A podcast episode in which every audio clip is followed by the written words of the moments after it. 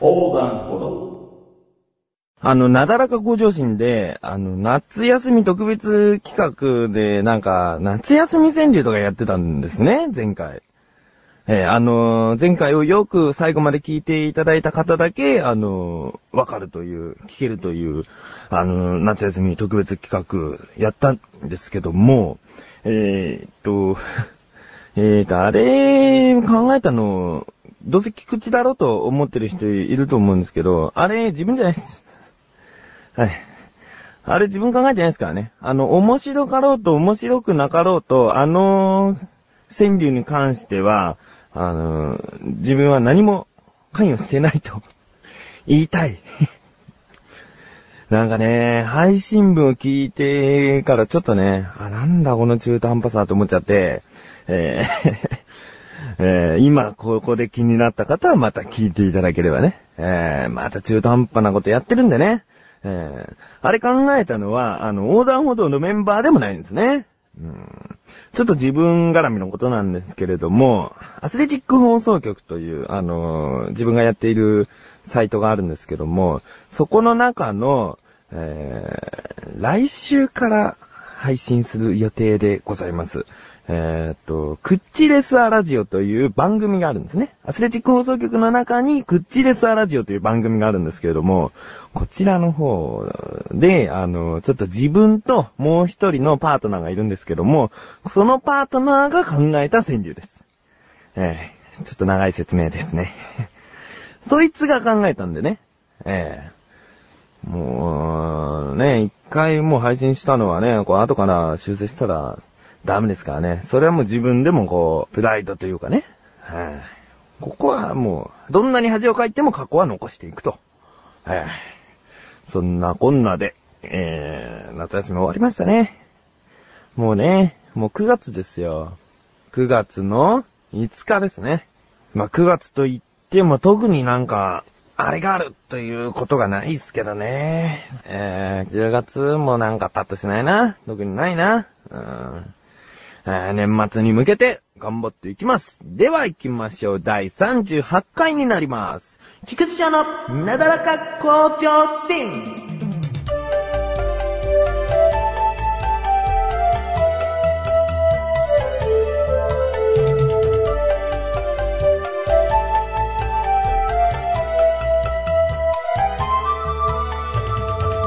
と、まあ、今年は海だとかプールだとかちょっと行かなかったんですけど、うーん、まあ、綺麗な海だったら行きたかったですね。うーん。これね、どうせ綺麗なら綺麗なプールが一番なんですけどね。うん。綺麗なプールっていうのは、やっぱプールってしょっぱくないじゃないですか。うん、しょっぱいのってやっぱね、ダメだよね。うーん、塩分あんまり好きじゃない。塩分あんまり好きじゃないのにこんな体型になるわけないだろうって感じなんですよね。うーん、まあ、塩分好きっちゃ好きです。でね、その、まあ、プールといえば水泳。うん。で、水泳で、ちょっとね、嫌な思い出があるんですよ。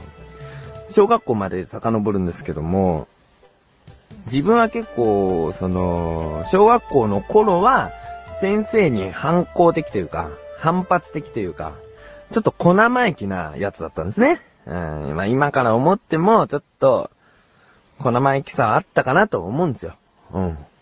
思うんですけど、例えばどういうことかっていうと、その、先生自分はこう言ってるのに僕たちにこういうことをさせるのっていうね。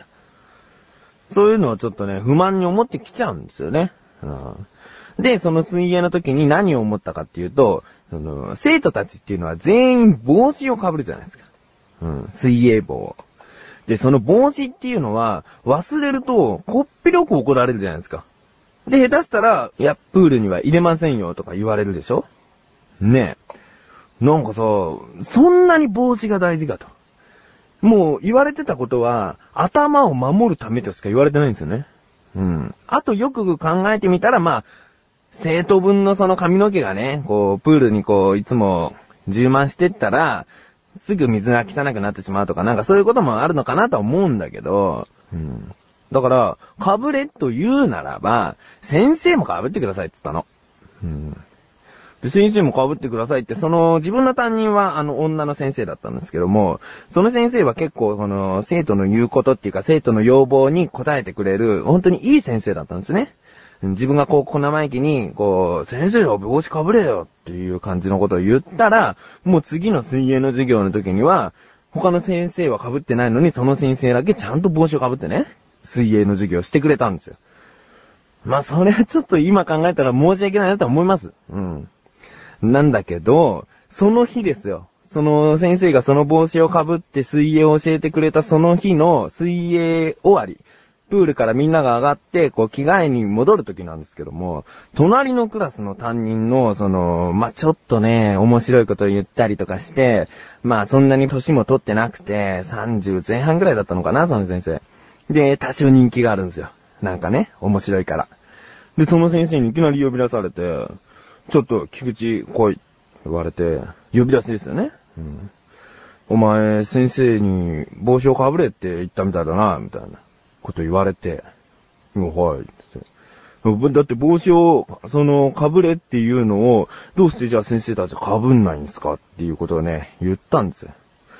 そしたら、その先生が、お前な、警察は、速度を守って走ってるか警察だって犯人を追うときとか何か事故が起こったときとかスピードなんて無視してるだろ。その立場上で誰々がしてるから守る、誰々がしてるから守らないとかそういうその理不尽さっていうのは世の中にあるんだって言われてね。もう、その場はなんかね、すごい言いくるめられましたよ。うん。はい。はい、わかりました。っていう感じになっちゃったの。でもさ、よく考えたらさ、警察は、それ理屈っぽいかもしれないけど、警察はその事件を解決するんだから、一般市民から見ても危ない運転だろうけども、この先に、そのね、事件だとか、その用事があるんじゃないかとは思うからいいんですけど、たかが、たかが先生がその水泳帽子を被ることっつうのが、どれだけ嫌なんだよ先生みたいな。別に、生徒と同じ色の帽子被れとは言わないけど、せめて頭を守るだの、そのね、髪の毛が抜けても、そのプールを汚さないようにとか、そういうためで被せるんだったらね、被ったらいいんじゃないかなと、思ったんですけども、えー、ちょっと、熱くなっちゃったんで、えー、控えようかな。まあ、その後は、あその先生が大嫌いになりましてね。うーん。もう、それまでも、そのちょっと小生意気な感じでしたけど、ちょっと、そっからその子供時代っていうのは大人に対してひねくれた考えを持つような子になっちゃいましたね。うん。ええー。ああ、ちょっとなんか、ほんとプール入りたくなってくるから熱くなっちゃったな。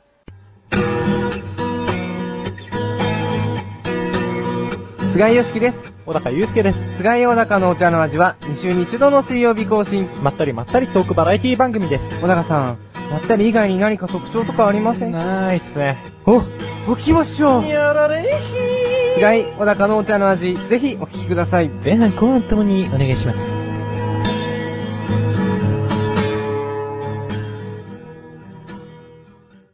それではコーナーに参りましょう。自力 80%! このコーナーは日常にある様々な疑問や質問に対して自分で調べ自分で解決していくコーナーでもあり、リスナーの方からの相談やお悩み解決していくというコーナーです。ということで、メール届いております。ラジオネーム、ヨースケお久しぶり。翔さん、足の痺れにくい座り方ってどんなのがありますかね？うん。椅子以外で、特に正座の正しい座り方みたいなものってあるの？ところで、話が変わるんですけどね。安心塚の話をずっと心待ちにしてるのに。では、夏バテに気をつけてというメールをいただきまして、ありがとうございます。ね、このちょっと、あの、話がずれたところ、安心塚という。こちらは、あの、京浜急行線にある、その、安心塚という駅なんですけれども、もう結構前ですね。なだらか一桁台の時じゃないですかね。その時に、ちょっと安全塚の話をして、でも、あ、こんな、ちょっとマイナーな駅の話をしてみんな興味ないよね、つって、話を途中でやめちゃったんですね。うん。だけどこの洋介さんは、この、ずっと気になってたみたいで、えー、心待ちにしてるみたいですね。うーん、わかりました。じゃあ次回。次回、その、フリートークの方で、安心塚について、こう、奥深く喋っていきたいと思いますので、もう、洋介さん、ぜひですね、聞いていただけたらなと。むしろだってね、安心塚の話、だったら聞かねえよっていう人もいるかもしれないからね。うん。じゃあ、その、お楽しみにしててね。洋介さん、お楽しみに。うん。ということで、えー疑問の方、疑問の方に戻ります。えー今回の疑問はこちらですね。足の痺れにくい座り方、または正座の正しい座り方みたいなものってあるの？ねえ、自分もね、結構ね、足ね、痺れますね。えー、その、なんつうんですか、体の重みがある分足に来てるからでしょうね。えー、というわけで、えー調べてまいりました。ここからが答え。なんと、星座クラブという、なんか、会というか、団体がありまして、で、なんか無料で会員になれたりするみたいなですね。うん、星座が好きだという方用にね。うん、そこに、足の痺れにくい、あの、星座の仕方が書いてあったんで、ちょっとこれ、今から皆さん、この星座をしながら聞けましたら、このぜひ試しながらね、あの、聞いていただきたいなと思うんですけども、まず第一に、少し重心を前にする。これはもう今、あの、自分のいつも通りの星座をした状態になってくださいね。うん、それで少し重心を前にする。うん、そして、えー、かかとを開いて座る。今、かかとがこう重なっている人は、えー、かかとを開いて座ってみてください。うんそして、えー、かかとを、えー開いて座ったら、足の親指を少し重ねる。うん。で、一般的には足の親指を重ねる程度が一番いいと言われてますが、重ねないでも深く重ねすぎても痺れやすくなるみたいなんですね。うん。これは個人差がちょっとあるんですけども、その、自分に適した、あの、やや親指を重ねて座ってみてください。そして最後に、膝を少し開ける。うん。そうしますと、えー比較的痺れにくい座り方になってるみたいですね。うん。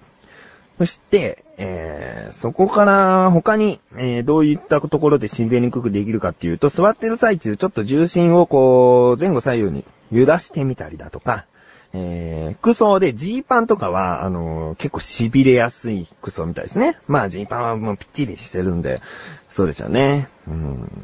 まあこういったところを、えー守っていただけますと、痺れにくい座り方になると。うん。これはぜひね、何かの儀式の時とか、あ試してみたらいいと思いますね。えーえこういった日常の疑問の方を、どしどしご投稿お待ちしております。以上、自力80%でした。